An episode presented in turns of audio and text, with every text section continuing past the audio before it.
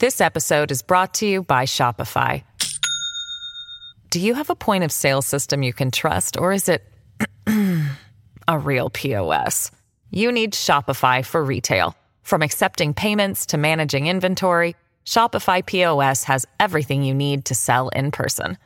Go to shopify.com slash system, all lowercase, to take your retail business to the next level today. That's shopify.com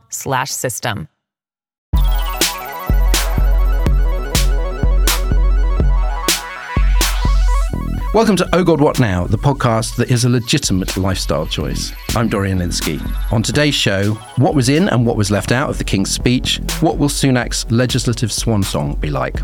Plus, Keir Starmer is expected to be a statesman on Gaza despite not being Prime Minister yet. What are the challenges for an opposition leader on the cusp of power?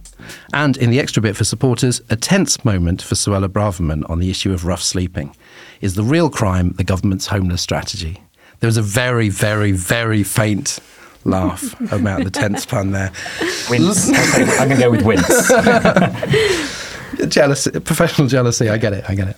Let's meet the panel. Matt Green is a jealous comedian and Twitter sensation. Hello, Matt. Hello. Donald Trump was in court earlier this week in his New York fraud trial, one of many trials. Um, how did the defendant fare? Um, you'll be surprised to know poorly.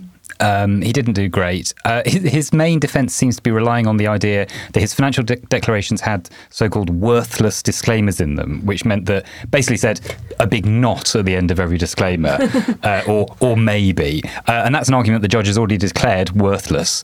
Um, the judge has said several times, "Please stop talking." Uh, he said, "This is a courtroom, not a political rally." Mm. Um, but the, I think the problem is everything is a political rally for Trump these days. He knows that he can get politics out of any anything, he get political advantage out of looking like he's a victim. He always portrays himself as a victim. I imagine even when he's ordering food, he's like, I love a Big Mac. Do you know when I was president, the Macs were the biggest Macs in the world?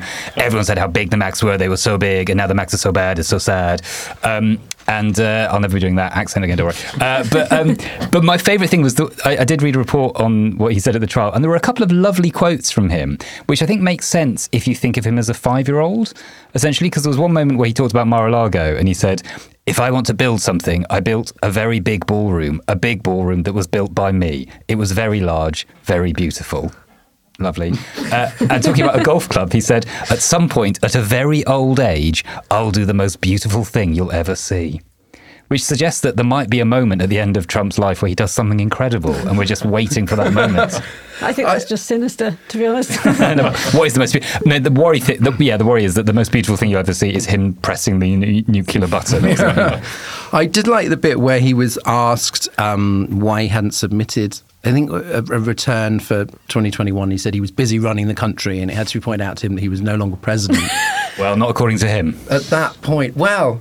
It's funny though. I mean, it's not funny. It's awful. Um, the, the, the, I think I think that could that sums that whole sentence sums up this the politics at the moment. It's yeah, funny. Yeah. No, it's not. It's, it's awful. awful. But you know, anytime Biden misspeaks, that's like oh, sort of old and doddery, and then Trump l- literally just thinks he was president when he wasn't and people are just like, "What are you going to do?" Yeah, and that's said, Donald. And he said to the judge, "You know, I can tell the value of a building just by looking at it." That was his. That was one of his defences. That, that would be a good TV show where he just walks around and you just point at buildings and he just tells you how much they're worth. Yeah, and if it's got the word Trump on it, it's worth a billion times more. it's the worst superhero power. True. Hannah Fearn is a columnist and reporter. Hi, Hannah. Hello. The COVID inquiry continues uh, with confirmation this week that Boris Johnson did indeed say, let the bodies pile high, even though he had said that he didn't. And Rishi Sunak didn't warn key civil servants about his eat out to help out wheeze. Um, it's still early days. The, More to come. Yeah. I mean, how could this get any worse? for the government's reputation? I think it's worse for Sunak than it was because up until now, the Boris stuff, I'm not entirely surprised to hear that he did use that, those form of words. It's uniquely him. it sounds like him. COVID into himself yes, on television. All of and... this nonsense. And the thing about the hairdryer, you remember that? There's yeah. a revelation that he apparently asked scientists whether it was possible to get rid of COVID by blowing a hairdryer up your nose. From someone who's never used a hairdryer as well, or any sort of hairstyling product. Maybe we can excuse him if he doesn't know yeah, what a hairdryer has no idea what they do. He just assumes um, they're like magic amulets.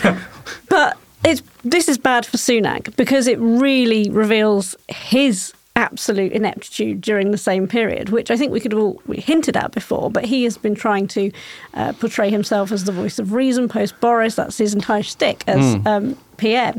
So this demonstrates that he also was absolutely not led by the science during this period. He was driven only by the economics. He launched this Eat Out to Help Out scheme, which we now know directly led to the resurgence of the virus.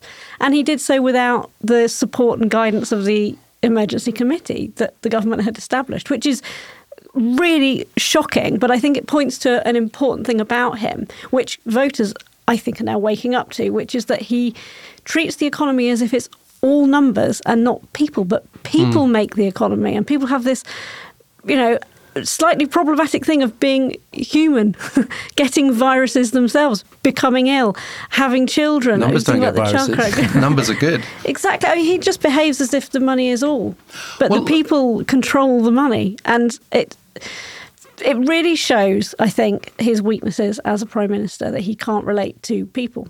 So that I think will be a problem for him. Well, I noticed some prominent journalists, like broadcast journalists, were going, "This is worse than we imagined," and they got told off on Twitter because they were like, Every, "We knew, you should have known, and you're a lapdog, and why didn't you know?" Mm. But I think it one, I think they're zhuzhing it up. Like you want to get people to listen to the news by going, "You won't believe this," but also I think it, it's possible to know that it was bad and still be surprised by, like, how bad still be surprised by yeah. certain details. Look, I think I had no faith in Boris Johnson, but the hairdryer thing, I was like, oh, that's worse. Yes, exactly that. Also with Sunak, I, I genuinely, I was working as a senior journalist at the time. I was working as a section editor on a national newspaper. I, during the early months of the COVID crisis, I genuinely thought that Sunak was a sensible voice compared to some of the other lunatics in hmm. the asylum.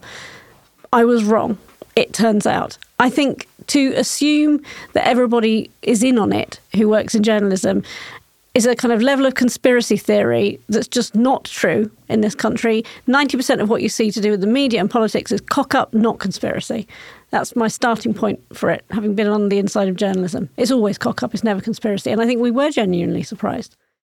Our returning guest this week is Robert Saunders, a reader in modern British history at Queen Mary University of London, author of Yes to Europe, the 1975 referendum and 70s Britain, and still one of Twitter's sanest voices. Ah. Welcome back, Robert. Thank you very much.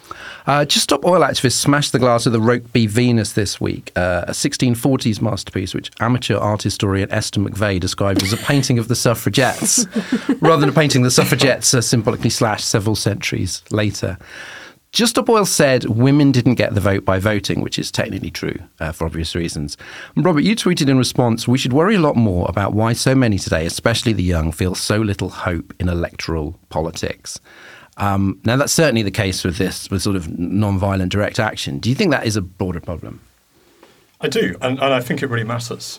I, I spend a lot of my time as a historian with cobwebs in my hair, thinking about people like the suffragettes or the Chartists or reformers, people who put their bodies on the line and their lives on the line in order to win the vote. And they did that because they believed in the power of the vote. They thought that they could use the vote to do all of the other things that they wanted mm. to hmm. do to change the world. And I think it really should worry us that so many deeply idealistic people today look at our electoral system and our party system and our parliamentary politics and see absolutely no hope of change in that form whatsoever.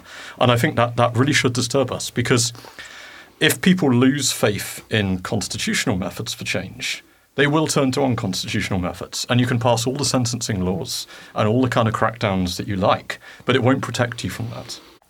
Well, there's a version of this in, in the US where um, there's a concern that you know youth turnout for Biden will be much lower in 2024 because of a general sort of lack of faith in in anything changing, which would end up benefiting Donald Trump. So it's not just people, like you said, some people perhaps turning to more extreme methods, but it's it's a lot of people just thinking, well, what's the point? And and if people on the left say, what's the point? Then people on the right tend to win. Yeah, it becomes self reinforcing. I think a lot of people in Just Stop Oil say say that an oil executive wants to influence politics outside the electoral process. They have so many ways in which they can do that. They can fund a think tank. They can pay for an all-party group. They can hire members of parliament as consultants. They can fund slightly dodgy reports. If they pay enough to a party, they can sit down for dinner and private meetings with the prime minister and the leader of the opposition. If you're a teenager who wants to stop the planet burning, you haven't really got that possibility. Mm. But you're stuck in a kind of loop where you look at electoral politics and think that's just not going to work for us. But if you step out of electoral politics, then those are the people who are going to prosper. Before we start, a quick update about our live show at the Comedy Store. Tickets are selling fast, and Patreon backers can get an exclusive member discount. I'll be joined by Roz, Alex, and James O'Brien in London's West End on Wednesday, December the 13th. I love the phrase London's West End. it's the best of all the West Ends. Search Patreon Ogre What Now to find out how to sign up as a supporter. As well as the discount, you'll get this podcast early and ad free, plus extra shows and merch. First this week, in the last King's speech before an election, Rishi Sunak's parliamentary priorities were laid out, such as they are. It was the longest monarch speech since 2005 and possibly the thinnest.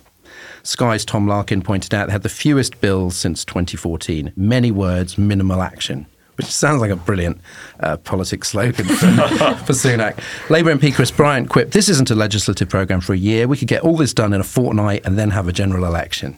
Matt, can you imagine if you've been waiting years, nay, decades uh, to become monarch, and this was the first speech that you were given? I, yeah, I do feel slightly sorry for Prin, uh, Prince King Prince Charles um, because just to give him his full name, his full given name, um, because he has been waiting decades to be king, and his first prime minister was Liz Truss, and his first king speech is this sort of fag end of a speech where no one really, there's not much to say in it, and they always say they say that the monarch is meant to deliver the speech quite flat without any emotion, particularly because they don't want to show any um, sense of, uh, you know, favouring one side or the other.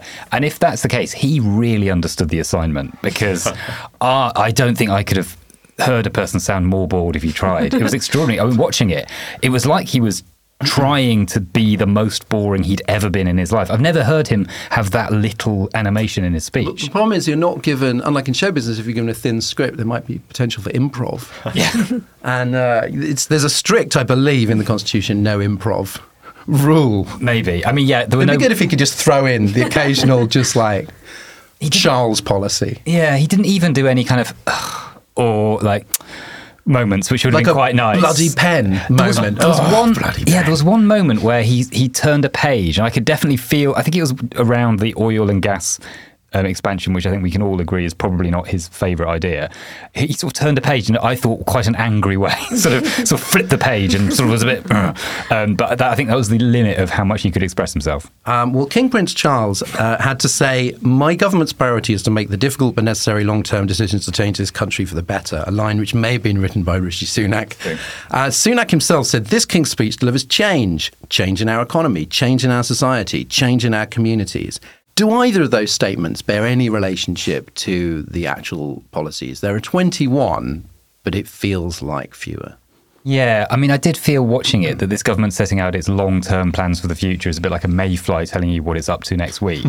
like, it's pretty clear that that's not going to be the case, that they're going to get much of this done or even all basically it felt like it was a mixture of small short-term things that they might get done which might help a few people it might be fine uh, and then long-term things that absolutely will never get done in by them anyway and possibly they'll get taken up in some other form i thought the leasehold stuff sounded kind of positive but also mm. didn't seem like it was going far enough the football regulator. That's something the football fans have been calling for for a long time. So that was kind of positive. There were lots of little things. You thought, oh, that's not a bad idea. Are you excited to be free from uh, the scourge of pedicabs? Well, quite. Because you talk of nothing else. I know. Well, I do work in Leicester Square and Piccadilly Circus a lot doing comedy, and they are every. I've been. Uh, I've never been on a pedicab because I've never liked extreme sports. Um, but but they are. Yeah, they are. That, mean they are very annoying pedicabs. They're very loud, and they go past playing incredibly loud music when you're trying to do a gig in a venue which has no good sound installation. That's happened a few times uh, to me. But yeah, um, uh, apparently though the reason for that is that they um, that it's like rogue pedicabs are an issue. There are like people who like getting charged like hundreds of pounds for travelling a, a, short distance, and that is outrageous. No one should be charged a lot of money for a short journey unless you know. It does seem train. though like not It's not a grand vision No. for the nation. No. Oh, there's lovely detail. Although maybe about- feel differently if I'd been robbed for hundred pounds. Yeah, yeah. Uh, There's a little detail about it I loved, which is apparently there's a law from 1869, which is why they couldn't ban them because they are classed currently as stage carriages. What a lovely wow. sort of historical. thing. They're almost like the last, you know, remnants of a sort of dying breed. That these from stage carriages to pedicabs. Hannah, pedicabs covered. Which policies uh, do you think were conspicuous by their absence? Whether ones you approve of or ones you do not? Well, I agree that the leasehold thing only went so far. It didn't actually get rid of leasehold. It was the compromise that shut some campaigners up while also keeping people with large stakes in property happy. So uh, for me, n- nowhere near enough. Um, conspicuous by their absence, low traffic neighbourhoods. I live in Streatham. If anybody has been following the London news lately, we've got a new low traffic neighbourhood and it has caused fury. Um, so to not see that there when it is it's a live issue in London again right now and clearly they Sunak's been talking about it as if they're pegging their election hopes on this and yet it's not there. Equally the tents for people banning tents for people who are, are street homeless again a massive talking point in the last three weeks. It's not there. I'm not surprised. That's obviously the right thing that it's not there. But again, all the chat has led to nothing. And perhaps the most surprising, Sunak stood up in his conference speech and promised a new future of um, education to age 18 post A levels. We're going to have this new qualification. Everybody will study maths to 18. It'll be this dawn of a new era. It's not there. So if he's not going to deliver it, who will? Because this isn't a Labour commitment. Um, Maybe the jocks had a word with him and kicked this nerd policy out of the King's speech. And the other thing that uh, Sunak's been really keen on, in fact, to be fair to him, not just in the last couple of years, but for as long as we've seen him um, uh, in government in any position, ha- is AI regulation. And given that we had the big conference uh, last week and his one to one with Elon Musk, which was bizarre, strange to see that that doesn't feature at all. So, where is his the big kind of I am policies that this is what I'm, I'm about. We're not seeing any of that now. One missing bill was the promised ban on conversion therapy. Yeah, also So is that. that kind of is that his? Is he sort of scared of his sort of nuttier backbenchers there? Miriam Cates d- is going to kick off. I don't and know if he's- convert them. scared of them. He needs to have something left there to be part of his culture wars strategy. If it, if he pushes everything through um, that's against them, what, what has he got left? I don't know. It's interesting. Nothing nothing in the culture war seems to be there. But it's sort of weird because there's useful stuff that he could have done, like mental health reform, which was promised, and uh, things to do with public services, and oh, I don't know, just useful things that might change people's lives. Um, but then also, like you said, the, the LTNs, Yeah. which would have been a great little uh, cheeky bit of culture war action, also dropped. So it's not even like a, a fighty speech. On public services, there was nothing on the seven bins nonsense. So And now we're going to have to have seven bins. Who knows? Where's the? What about meat tax? Not mentioned. But also equally, they've got the rail reform bill going through, but they haven't committed to getting it through this parliament. So it's there to hmm. say, oh, here we are, we're going to do rail reform. But the creation of Great British Railways won't happen before Sunak's out. So will it happen under Starmer? It's not clear yet what their plan is. So all of this stuff on important public services, whether or not you're pro or anti seven bins, or the bigger stuff around transport post cancelling uh, HS2. There's, there's no clarity. I kept for thinking, I was reading these explainers and I kept thinking I'd missed one. I was almost like lifting up policies to see if there was another policy underneath. Yeah. Smoking feels like that's the kind of the big one that he wants to really put front and centre. But but Labour seem to be quite pro that. So it's not it's not a dividing line. It's just a, a, a health idea. Smoking feels like the only one that you can attach to the person who was standing at delivering the conference speech that he delivered only a month ago. He really hates the gaspers. That might be the only real legacy of this speech then, because only because Labour likes it. Yeah, possibly so. Robert, as Prince Charles, uh, the King was a vocal Green campaigner for a very long time. That was mainly what he's famous for, and also not liking buildings. He could do the show with Donald Trump, where Donald Trump says how much they're worth, and Donald uh, and Prince Charles, King Prince Charles, just shakes his head and goes, "Ooh, don't like that one." So he can't be happy with the net zero backpedaling. Does this ritual, and of course it is a lot of, it, it, it is one of those things that must seem quite bizarre to people outside the country and many people inside the country. Does it seem especially archaic when we know full well that the monarch dislikes at least one of the policies that he's announcing? As opposed to the frosting modernity of the rest of the spectacle.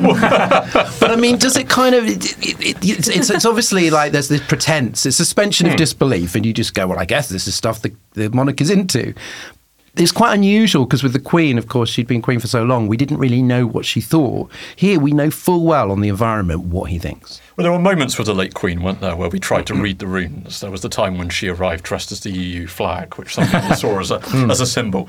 Um, I think the prize probably goes to Queen Victoria in 1886 when it was fairly clear there was about to be a Liberal government that was going to try to legislate for to, to restore the Parliament in Dublin Home Rule for Ireland. And Victoria zoomed across to the House and made a speech in which she said that the Union with Ireland was a fundamental law and that she was resolutely opposed to its disturbance and expected them to, to support her. So I, I guess if the choice is between a monarch kind of grinding his molars and reading out what's in front of him, and a monarch who's actively sabotaging the program of the elected government. And I, I, guess I'd probably go for the first of those. And you know, fundamentally, you know, these are terrible policies if you believe in tackling climate change. But the king isn't going to save us from them. And there's a degree of displacement activity there. It's actually our job as the electorate and the demos, if we don't want this to happen, to stop it happening. There was a little bit of a sense, there was a bit of kind of a Remainiac uh, fan fiction a few years ago that the Queen was just going to kind of like get up, just like tear the paper and just go, no you know, that, that, that, somehow the monarch would, would, would sort of save us. It would have been tempting, wouldn't it? I mean, all those decades of impeccable statecraft, just right. to say one's government is a disaster. just total mic drop it. um, is the final King's slash Queen's speech before an election always thin gruel? Or if you really want to, if they actually had any ideas in their tiny heads, could they could they have done more with this last what year maximum? Well, I think a Queen's speech or a King's speech is always mostly theatre. I mean, I think very few of us would say, oh, the 2013 Queen's speech was a banger. or, you know, most historians couldn't actually tell you what was in the King's, Queen's speech. speech is ranked in any given year. That's a listicle we've not like yet Taylor, seen. Like yeah. Taylor Swift songs, all of them. I mean, I do think there are perhaps specific reasons why this one is is so thin. And one of them is that this isn't actually a government that's wild about passing legislation through Parliament. It much prefers to govern through executive action. Mm. So, what it really likes to do is to pass really quite wide ranging measures that simply transfer powers to ministers, that ministers can then use to do what they want.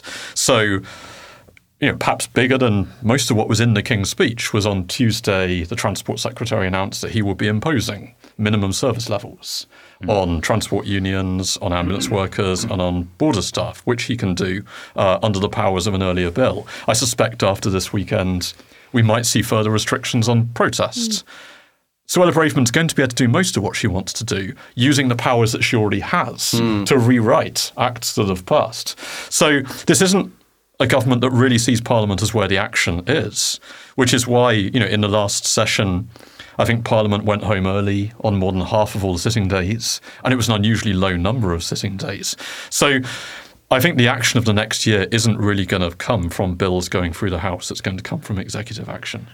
Well, you you um, tweeted something which which made me think that we often complain that commentators don't talk enough about policy and they, they go straight to sort of political strategy. Um, and this is quite a common complaint about why a lot of people actually don't understand, the public don't understand enough about policies because it's all about like, well, how's this going to play in the swing seats mm. rather than like, what will this do to people's human lives? Um, and you tweeted something like that. But I just wondered in this case, and I feel this about basically everything the government says, is there any, is it, is it time well spent digging into policies which are not going to go through? There's so much that's just raised, and you just like it's just a vibe. I think it is necessary to do because, firstly, although it's quite thin gruel, there are some lumps in there. There is some meteor legislation that we've touched on. I would quite like to know in more detail what this is going to mean for things like tech regulation or what it's going to mean for reforms to Leveson. But also, I think the question of how an issue will play might be different if there was some understanding among the public of what it actually did. Mm. so mm. the question of how are these oil and gas licenses going to play might be different if there was more understanding of will it actually reduce prices? Will it actually make us more energy independent?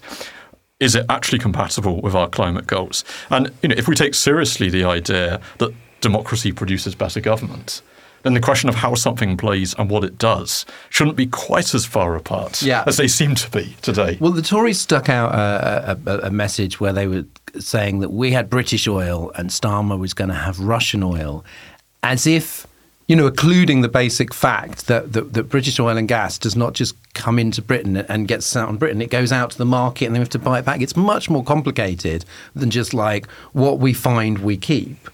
And that did seem to be. So I did wonder when hmm. I saw that. I was like, well, how many people who see this are going to know that this is complete nonsense? Yeah, and I think it is really important that political journalists don't just see themselves as football commentators, that they also actually have an educative role as well to tell the public what it is that those in power are doing.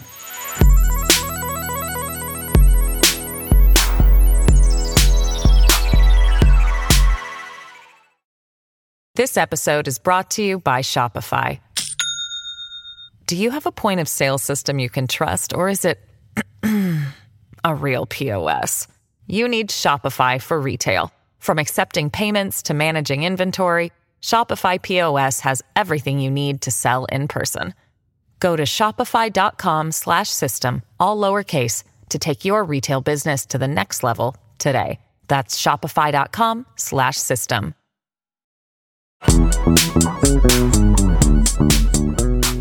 Now let's have a question from one of our Patreon backers in But Your Emails. If you support us on Patreon, you too can submit a question for the panel. This is from Callum Ballard. What petty hobby horse legislation would the panel have snuck into the King's speech? If you need inspiration, I would have abolished clock changes. Here, here. Kids. Yeah, awful. Um, so, yeah, I'm not a petty. I'm not a petty man, but some people in this room might be. Um, Matt, Hello. I've got a list. Uh, uh, the two things that immediately sprung to mind just then were number one, ban leaf blowers.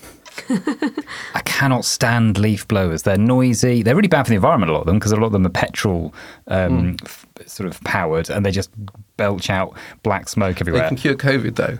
Oh, right. Okay. Yeah, yeah. Oh, if you turn the other way around. They're like really big hair dryers, so they're true. very powerful. That's true. I hadn't really thought about that. Um, and the other problem is that they, they, they don't seem to do anything most of the time. I've just the number of times I saw someone the other day, just a guy like gardener, just blowing leaves sort of onto a path. And then just leaving them, and then just think, well, yeah, that's not doing anything, is it? Slowly, the leaves are just going to go back onto the onto the grass. Uh, the other thing that I really genuinely think we should ban, um, and I think this should be banned from legis- you know legislatively, um, is every company that you call on the phone should be banned from using the phrase "your call is important to us" or "we are experiencing unusually high call volumes," unless they can prove with data that both of those statements are true.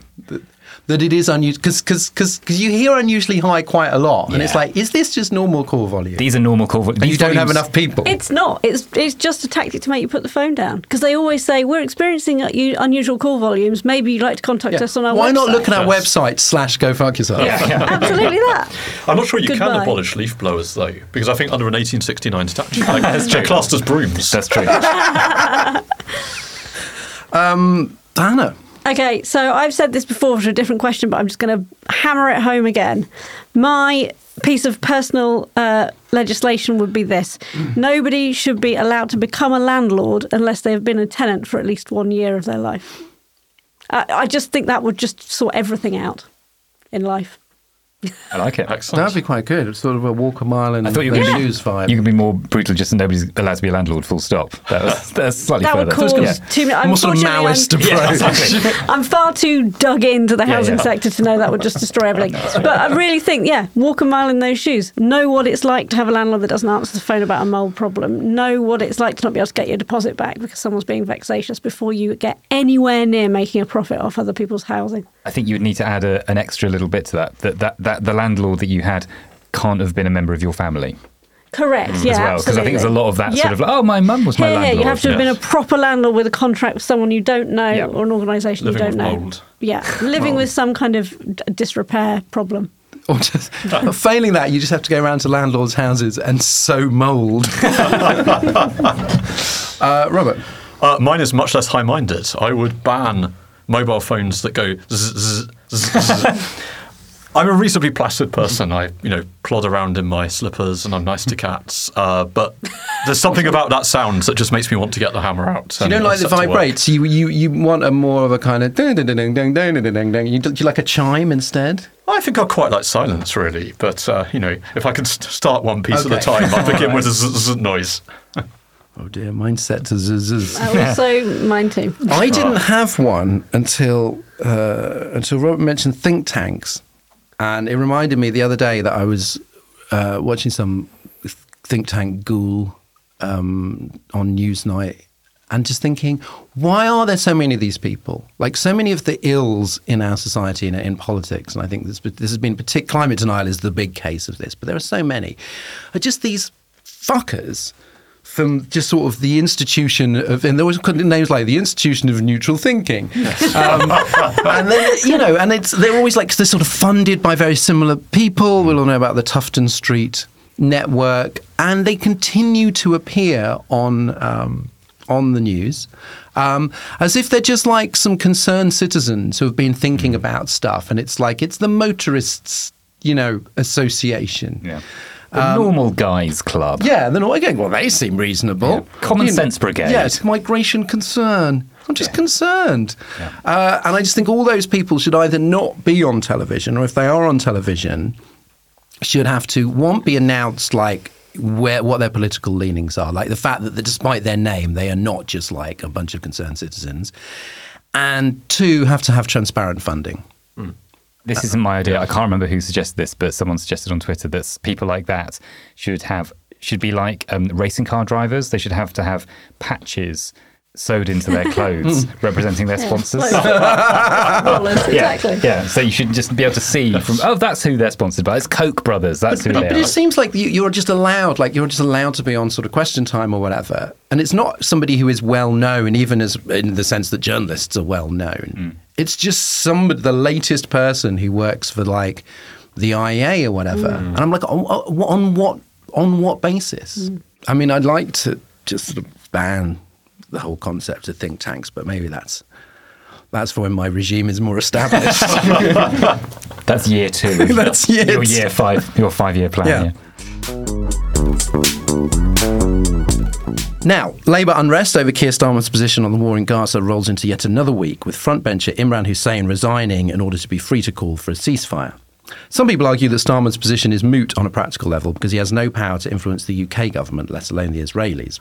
Others respond that it's not just a question of principle, it's an indication of how he would act in number 10. We've talked uh, in recent weeks about the specific issue of a ceasefire, but this raises the question of how much it is reasonable to expect from a Prime Minister in waiting. If Stanley Baldwin famously accused newspaper proprietors of seeking power without responsibility, does an opposition leader headed for victory have responsibility without power? Hannah, it sometimes feels like Starmer is under more scrutiny on this issue than the actual Prime Minister Rishi Sunak. And obviously, part of that reason is that Palestine is a major issue for the Labour Party. But is he also being assessed more and more as the next Prime Minister rather than just an opposition leader? I think it's the combination of those together. So, yes, it is about this leader in waiting type persona that he's now got to build. Uh, how will he act on the world stage? Is it? Uh, it's a shadow of what we want to see in the future. Plus, also, um, is he acting as a kind of an effective opposition now? Do we feel like he's becoming the sort of person who can challenge a general election? But it is also about the Labour Party and what it is, as you hinted at. It's all playing out now, and it, it's not just about his world stage figure. It's what sort of prime minister could he be? Has he moved sufficiently beyond that? And Yeah. some see what they want in him now. Some see what they don't want, and there's no real way for him to get beyond that other than to just pick his channel and stick to it in a very sensible, calm way. And that's what he's done. And there, of course, there'll be a large faction of the Labour Party support that doesn't like the version of Starmer they're seeing now. But I think his comfort with that discomfort is actually um, stands him in good stead. Matt, hopefully Netanyahu won't be in power for much longer. He's incredibly unpopular for having um, fucked up. Although people have been first saying that about. Netanyahu for years. so. Yeah. I, yeah, I've personally been saying that. But, but yeah, I mean, things are looking quite bad for him. But the PM Starmer, uh, if that happens, will have to deal with one Israeli prime minister or another. So do you think that part of his calculation versus, for example, if this crisis had erupted three years ago, when Labour was basically a decade from, considered like a decade from power, do you think he's aware that whatever he says now might be quoted back to him by Israel like a year down the line? That is a different, um, it's a different consideration the closer you get. Yes, I think probably that is part of it. Um, I don't know how much influence the British Prime Minister even has on Israel these days, especially the current very right wing Likud plus really right wing other I, parties. I think I think none. Yeah, I mean, uh, almost the opposite. I think almost um, it might be seen as uh, almost a badge of honour to be resisting what um, Britain says. I suspect this whole thing is probably much more about trying not to sta trying to stay on side with the American position. Uh, to not be too far away from what Biden is suggesting. Um, David Lammy's been quite strong in recent days um, written a, an article in the Observer over the weekend urging Israel to stop the violence in the West Bank, um, to prevent the siege conditions in Gaza, stressing the international law aspect, stressing that Israel has to be very um, careful about how it targets and things, um, and emphasizing also that Labour would work for a two state solution. So I think they do have quite a strong position on it, which a lot of people, certainly on the right of Israel, and there is a lot of people on the right of Israel uh, in politics in Israel at the moment, um, they would hate that. You know, so I think, in a sense, whatever Keir Starmer says, I don't think anyone in Israel, in that part of the governing party, will care. Well, people who think that Starmer is showing sort of undiluted support for Israel should, should talk to some of the people who show undiluted support for Israel Yeah. and find that they consider this disgracefully wishy-washy. Yeah, I mean, it almost. I mean, the, the the the comparison that slightly struck me just then is that it's almost a bit like the BBC. That whenever anyone asks, I, I mean, this issue is a good example of it. Whenever people say anything about the BBC, it's always like they're incredibly pro-Israel, incredibly pro-Palestine, or they're pro-Hamas, or they're pro-Likud, or whatever. And it's always somewhere in the middle. And uh, yes, on any given day there'll be some reports and some people who go one way or the other but in general they're probably they're trying to find an incredibly difficult middle ground whether they're successful or not is you know a, moot, uh, you know who knows but but I think that's probably where Starmer is a little bit at the moment as well Jeremy Corbyn's main obsession was foreign policy. I think he was far more interested in, in that than in domestic policy. Um, so I think, love it or hate it, I suppose you could say that you knew what his foreign policy was, even though Labour's official foreign policy was somewhat uh, diluted version. Do you understand what Labour's foreign policy philosophy is right now? Like when you look at Starmer, when you look at Lammy, like do you do you understand what the you know is there a clear agenda a clear sense of how they would act I don't know if I'd say it's a very clear sense or a clear agenda. I think David Lammy has made some pronouncements in the last year or so as far as shadow foreign secretary. He's said that new ties with the EU would be Labour's top priority, and that's very positive. Obviously, that's before this the Israel um, Palestine situation sort of blew up again. Um, he's also been talking a lot about climate justice, about linking up with other people across the world on that, global anti corruption. Um, and generally, I think if you could sum up in a sentence, it's trying to trying to rejoin the global community a bit, um, try to make the UK feel less like a pariah as it has in the last few years, and not someone, not a country that's sort of smashing up agreements and going off on its own and just trying to sort of going screw you to its neighbours and friends. Trying to be a little bit more, a little bit like I guess Biden did after Trump, and he said. Didn't he said something literally like, you know, we're rejoining the world's stage or something, um, and I suspect that's what Labour were hoping to do. Now, I think obviously this the Israel situation has made that much more fraught I think they were obviously everyone would hope that none of this had happened, but I suspect Labour, particularly thinking, mm. you know, we would have been able to have a much clearer Europe is our focus, mm. then global strategies on climate, and and now obviously all eyes are on there, and that's uh, that's very difficult for them. Well, it's a no-win. Whatever, wherever you stand on that, politically, it is a no-win. Sure. Um, Robert, Corbynites see Corbyn's foreign policy positions as sort of the true heart of Labour. Um, but have Labour governments always had a more pragmatic, or even sometimes like hawkish, foreign policy? You know, going back to, I suppose, Ernest Bevin being a, a, a key example. Yes, there's always been a more kind of hard nosed version of Labour foreign policy. You know, Labour is integral to the creation of NATO. It's a Labour government that builds the nuclear bomb. Uh, you mentioned Ernest Bevin. There's a famous scene in the Labour Party conference in 1935 when Labour actually had a pacifist leader, George Lansbury, and he's taken down by Bevin, who accuses him of hawking his conscience around the conference and looking for someone to tell him what to do with it. But alongside that, Labour always tends to think quite moralistically about foreign policy. So there's a kind of small c tradition of foreign policy, which says it's about British interests, it's about statecraft, it's about realpolitik. Now, not all conservatives think about foreign policy in that way. It's really hard for Labour to think about foreign policy in that way because its MPs and its activists in particular really want to see foreign policy as a kind of arena of great moral causes and a place, you know, where you, you stand by the powerless that's always been there. And I think it's, in many ways, that's a really admirable impulse. I would want governments to think about foreign policy in that way, but it does make it much more flammable. So it means that something like Vietnam is much mm. harder for the Labour Party than it is for the Conservative Party. Iraq is much harder for Labour, and not just because it's in power. And an issue like this one, where the kind of moral lines are so entangled, could almost have been kind of grown in a laboratory, I think, to to play to Labour's neuroses and difficulties around foreign affairs.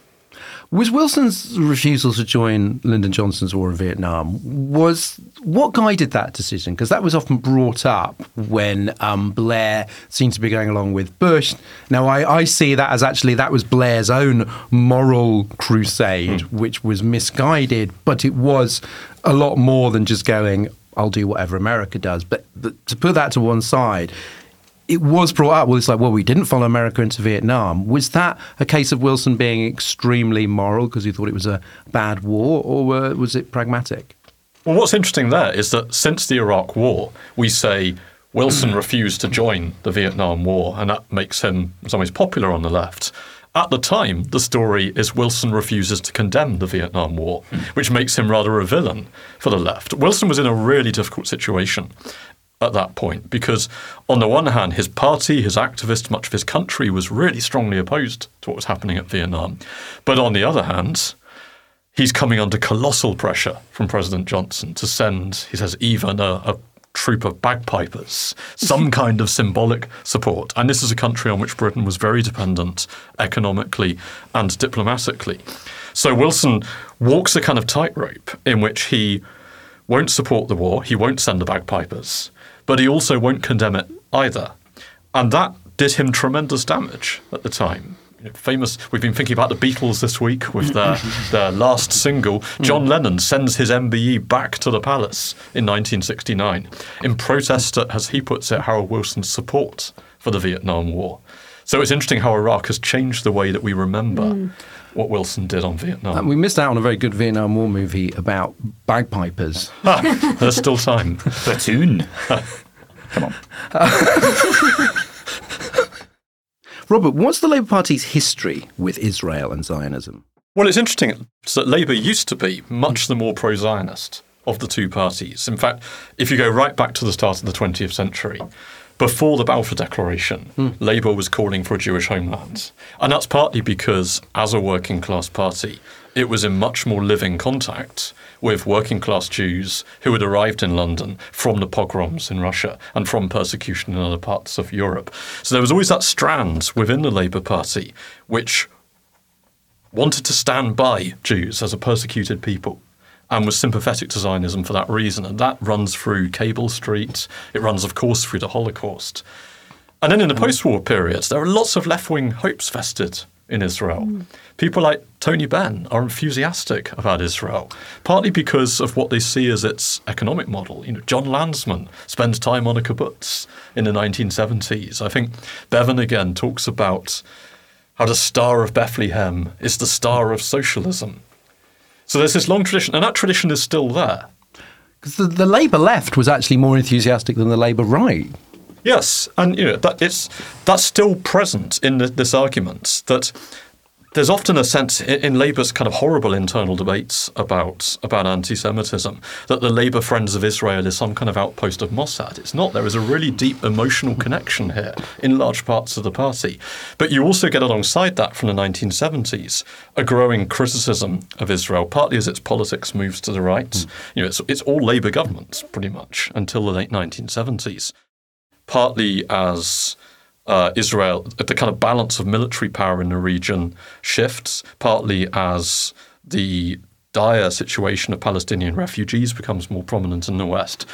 So what you, you get are kind of two strains in the Labour Party then, which aren't just two separate camps, they're often in the same people. So this is a peculiarly neuralgic issue, I think, for the Labour Party. Hannah, people like Owen Jones talk of complicity in war crimes and blood on Starmer's hands uh, in characteristically understated style. What does complicity mean for an opposition leader? Because it's it's a sort of it's a very potent accusation, but also quite a, a slippery one. I don't have any time for this kind of argument, I must say, for two reasons. First of all, on a political level, yes, when you're the leader of the opposition, as you hinted to at the beginning of this section, it really is a moot point what Starmer is saying on the world stage because it will have so little import on the resolution of this conflict uh, towards peace and and um, and a two state solution, which is what everybody wants. But it, it, it makes no difference what he says. Um, so his taking a very clear, careful diplomatic tone and I suppose using his years of expertise in the legal profession to choose his words very, very carefully, uh, doesn't make him complicit in any way. It makes him a very sensible um, figure, uh, in my view. I don't like that word because it, I think it links to um, another trend that I've seen playing out just among ordinary people on social media, where there seems to be this deep pressure for people to have to have a view on the conflict, to post something, whether that's about the plight of um, you know British Jews, whether that's about the Palestinian people, uh, about the, the death, the numbers of deaths we've seen, all tragedies, but there's this sort of intense pressure to say something, and if you don't say mm. anything, then you're on the wrong side of history in some way because you have not spoken your words. Now, whether or not somebody from down the road in, you know, Manchester, Crewe, London, posts something on social media will do nothing to change the course of this. Uh, and that's in no way to undermine the power of peaceful protest and to suggest that we shouldn't be out on the streets sharing political views in marches and other ways of, of, of, campaigning. But this sense of complicity, if you don't do something or you do something the wrong way, I think is dangerous. It seeps down into ordinary communities. It affects the way we uh, we engage with each other. It affects how we talk about politics, and I, I really dislike it. And so to see him saying that makes me quite angry. Matt, with the resignation of quite a few councillors um, and so on in this front bencher, it's obviously an internal issue for the Labour Party. The polls, though, are not shifting at all. Labour still has a lead of about 20 points. Starmer's personal rating is unchanged. You would not know from looking at public opinion that anything was happening here. Yeah. Does that surprise you, or do you feel that actually on on a lot of the time on foreign policy issues, that's the way that's the way it is. That it's it's much bigger in in sort of elites. So I don't mean elite in the Matthew Goodwin sense here, within an elite circles than it is uh, for voters who are you know more concerned about cost of living or whatever. Yeah, I, I I think from the polling, as you say, it might look like there's not a big issue here. But I think an internal crisis can quickly become an external crisis if the party continues to make noise about it. If you have more resignations, I think the, this resignation, he's not a particularly high profile person. He was he was on the front bench, but not someone I particularly was aware of. Um, he was the shadow minister for the New Deal for Working People, so not sort of one of the you know top um, jobs. And so I think, yeah, the question is: Will more shadow ministers resign, or will they? Will more shadow ministers make strong statements, which means that there's an issue of collective responsibility? And I think the other big issue is, um, I mean, Robert mentioned the activists. I think that's a big issue that you know Labour activists, by their nature, will be very plugged into this issue, Mm, or, or a lot of them will anyway. Uh, and you've got to get activists out on the street for an election campaign. They, they will be the door knockers. They'll be the people sending out the leaflets and, and, and getting people to the polls. And I think a lot of those activists will be amongst the people who have the strongest views on this sort of issue and will be wanting to hear something from Starmer um, or Lammy or whoever on this. Um, so I think that could, it could almost be a kind of hidden problem. If which- this, yeah, if this were happening just before an election, if we're much closer to an election, you wonder whether that would deflate enough activists or enough young voters or Muslim yeah, voters. or I mean, the, the problem is, I mean, I read something the other day, um, and who knows, I suppose that's the problem with this this story is that it's impossible to know half the time whether you're reading anything which has got any um, validity to it. But someone who was saying that someone within the Israeli government was saying this is going to go on for months. This this we are not going to have. This is not going to be a quick thing. It's not I going to be a read quick fi- 18 months. It could easily be into the election. Exactly, and so yeah. and I suppose by the time we get to an election, it could have been months and months of grinding horrible horribleness, um, and the, it, the the sort of need for some action to be taken, some gesture to be taken, gets bigger and bigger, and yeah, that. I think in a, in a funny sort of way, if I think if it happened, if the election was now, it would be fine for Starmer because it wouldn't have had time to kind of seep into people's brains about it. But if it's this is in six, nine, ten months' time, it could be really bad. I think. Robert, finally, to sort of return to this point of, of that the expectations are greater because we're expecting Starmer to be Prime Minister. Um, looking at precedents, 1945 doesn't really work because it was a surprise and Attlee was in the war cabinet already. Um, so we're looking at Wilson 64 and Blair 97, the classics. Um, were they also treated like a year or even till two years out as inevitable prime ministers? And what did that did they have to change their behaviour accordingly? I think they're regarded as likely prime ministers, although Wilson, of course, hadn't been there very long in Mm, yeah, 64 yeah, yeah. and only just, in fact, crawls across the line. I think Labour tends to be inoculated against the idea that its leaders are inevitable prime ministers simply because of its abysmal electoral records. You know, that Wilson is coming into the election in 64 on the back of three consecutive Labour defeats. Mm. Blair is coming in in 1997 on the back of four, and in particular 1992 being that searing experience, an election that by all sorts of criteria Labour ought to have won when it loses again. So the kind of classic image of Blair holding the Ming vase and carrying it across the slippery floor, I think really does capture how that team feels. And in that respect, actually, I think Jeremy Corbyn is quite an unusual leader of the opposition, in that Corbyn had a really powerful sense that he spoke for the people, that he spoke for the 99%, and that was to some extent impervious to the evidence of the polls. but in a way, that made him a more confident leader of the opposition than Labour leaders tend to be, hmm. because I think most Labour leaders secretly suspect that they don't really speak for the people and they're probably going to lose. And how does an opposition leader sort of prepare for power without seeming sort of arrogant and entitled? Because Starmer is doing what I remember Blair doing, which is sort of meeting with foreign leaders, politically sympathetic. You know, just not it's not a summit. They just go, oh no, we're just just having a nice chat. Um, but obviously preparing. But then you don't want to seem like you're taking it for granted. But then you don't want to seem like you're not ready. Yes, you want to look prime ministerial, but you don't want to look entitled. And I suppose that the best example of someone managing that is probably Tony Blair.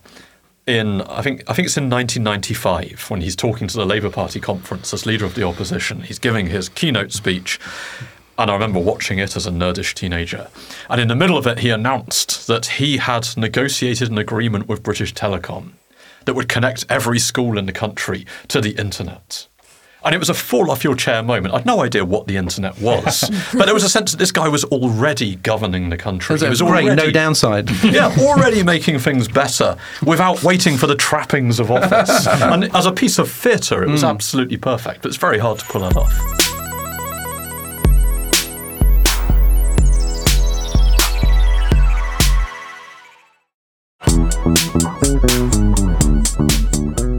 So we've reached the end of the show uh, and time to uh, speak quickly about stories that have gone under the radar this week. Um, Hannah. So I'm going to do a very cheeky thing and use this to punt one of my own stories. But I interviewed these two fascinating women for the i paper in the last week who have launched. They're young entrepreneurs in their early 30s, and they've launched a new website, which is a bit like Glassdoor. You know that website that um, where you can basically rate your employer. This one is very specifically about uh, family-friendly policies, so maternity packages, um, flexible working, paternity leave, and so on. Uh, All of this stuff is very often completely completely opaque, so you don't know until you're actually working for a company what the policy would be. And it essentially is signing up users to share their company's policies, and then it's ranking them all against each other. And it's just a way to give power back to women when they're deciding where they want to work, when they're when they want to get pregnant. Um, so you can use literally the power of your feet to choose an employer that's going to treat you well. I just think it's brilliant, and it's called Nugget Savings. So go and have a look at it. It's But up and running, is it? It's up and running. They've got 7,000 employers named and shamed and also praised for the good ones on there now. But you can you can either sign up and pay to use it to look at it, or if you join and give your own company's details, they will let you join for free. Um, so yeah, have a look at that. I wrote about it in the i paper this week. Uh, Matt. Well, Reuters have reported that uh, Russian President Vladimir Putin has decided to run in next March's presidential election Because he's going to face some stiff opposition. in a move that would keep him into power at least until 2030, which would take him way past Stalin's record. Which um, I just saw that, and it was just like a, li- a line on a news channel. And I just thought it's fascinating, isn't it, that he's just been there since he's been there since '99. He's been there through so much of the well, he's been there pre 9 11, he's been through all of that, and he's still going, and obviously the Ukraine war and, and beyond. And this idea that he's still going to probably be there in another five, ten years' time, unless, you know, illness or something takes over. I mean, obviously, it's not um, strictly democratic country Sure. at the moment. Um, but I do sometimes feel about Netanyahu, where it is democratic, but Netanyahu, and because he's been in and out of office, but he's just been. It's just one of those people. It's like, why won't you fuck off? Like, it feels like they've been around for like like half. I mean, literally, they have been around for like half my life. Yeah. It's These a same people. I'm not saying that, that Putin would be replaced by some kind of groovy guy. groovy liberal, but you know, just somebody that wasn't him. Yeah. Uh, you know, sometimes one just wishes that there was some kind of horse riding incident that um, caused him to retire early from the earth. Uh, Watch your Robert, drinks now after saying that. Don't go to a sushi restaurant. I'm not a horse. I wouldn't be responsible. Okay. I'm just saying, what if? Robert. Well, I always like a good historical story, and there was a lovely story a few days ago about a researcher in Cambridge who has become the first person in 275 years to read letters that were sent to French sailors during the Seven Years' War, and they didn't arrive either because the sailors were dead or because they'd been captured, and they ended up in the Admiralty in London. And he's opened them up, and they're just the most beautiful letters. Their mothers writing to their sons, hmm. their girls writing to their sweethearts. They're worried about whether they're warm enough. They're talking about, you know, how they miss them or sometimes rebuking them. And so it's just it's a nice feel good story, but also I think actually it's quite a a story of this moment because we're all thinking about war right now.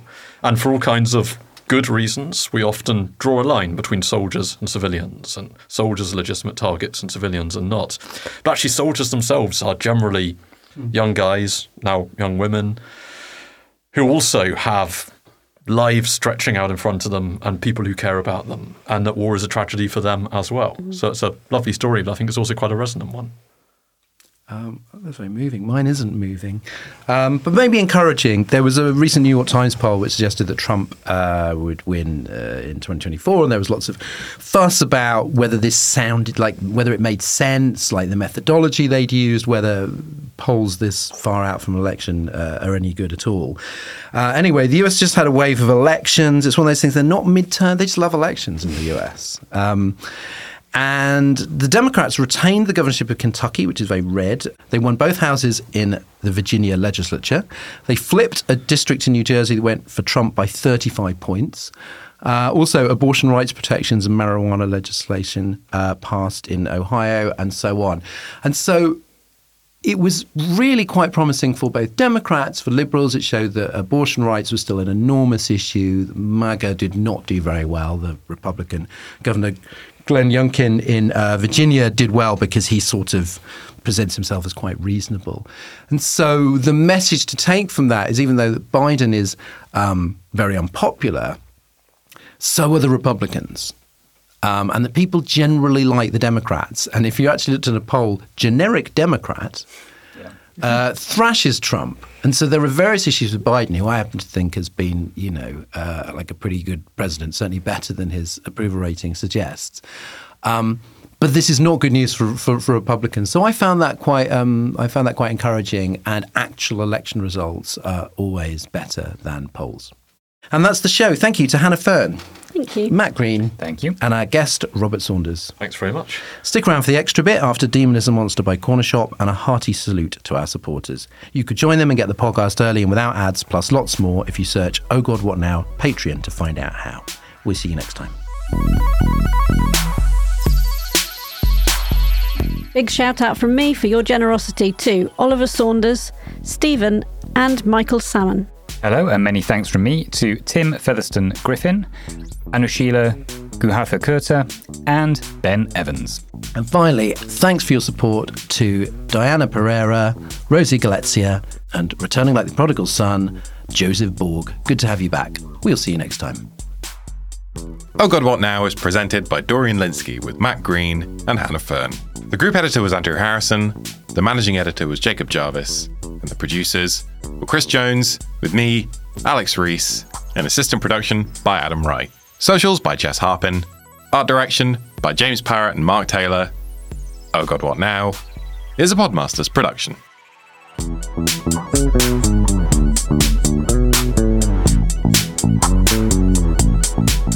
Welcome to the Extra Bit, exclusively for Patreon supporters. Suella Braverman leaned into her coat made of Dalmatian skins reputation with her comments on homelessness this week. Defending her plan to remove tents from rough sleepers and fine charities who supplied them, she tweeted, The British people are compassionate, in brackets, not me.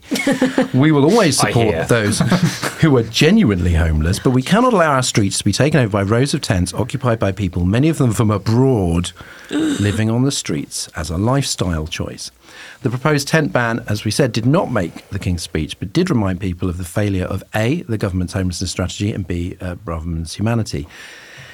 Hannah, I don't want to ask you to delve into the Braverman mind.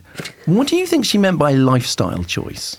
She knows exactly what she's doing. By using that word, she's conflating two genuine issues that exist and turning them into a culture wars type argument. So, yes, there are some people who are very long term street homeless who have been offered multiple times other opportunities, whether it's social housing or so on, and they struggle to sustain a tenancy for all kinds of reasons that would take 45 minutes to go into now. But they, they involve things like addiction, lack of social support, past trauma, um, and frankly, having relationships on the street, you know, a, a proper community and network of people that they lack in when they're placed in social housing 50 miles from where they were sleeping. Um, so there are people who are difficult to move away from street homelessness. She knows that, and she's abusing that small issue to create this fabrication that people are choosing to just camp out for a laugh. These are people with long-term problems that the government hasn't worked out how to tackle. The lifestyle choice suggests like oat milk or something, Right, it? absolutely. It, it makes it sound, yeah, it makes it sound like glamping. Absolutely it isn't. This is people who have got, or worse, it makes it sound like it's. Um, do you remember in the nineties, Swampy camping out to protest against road building? Like it's a hippie thing, that it's a veganism thing, um, that it's about campaigning or, not, or choosing an alternative way of life. Absolutely not. These are people who are either number one struggling with long-term chronic street homelessness because they have personal issues that the government and the state have failed to support them with. Or secondly, they're people who, as she says, do come from abroad but have no recourse to public funds. So asylum seekers, refugees who are being treated in an inhumane, despicable way by this by this government and have no option but to literally sleep in tents in our parks. And that's because of this government's failure to treat people with humanity when they are here in the UK. So her choice of words is very very intentional very specific. It does what she wants. It riles up the right the right part of the right shall we say. And i i despise it And that was a teaser for the bonus bit of this week's podcast. If you'd like to hear us be rude about Suella Braverman at length and like a little bit more I got now every week without ads and a day early, then sign up to back us on Patreon for as little as £3 a month. You'll also get our exclusive weekly minicast, Oh God, What Else, every Monday morning, and some merchandise offers. Thank you for listening and see you next week.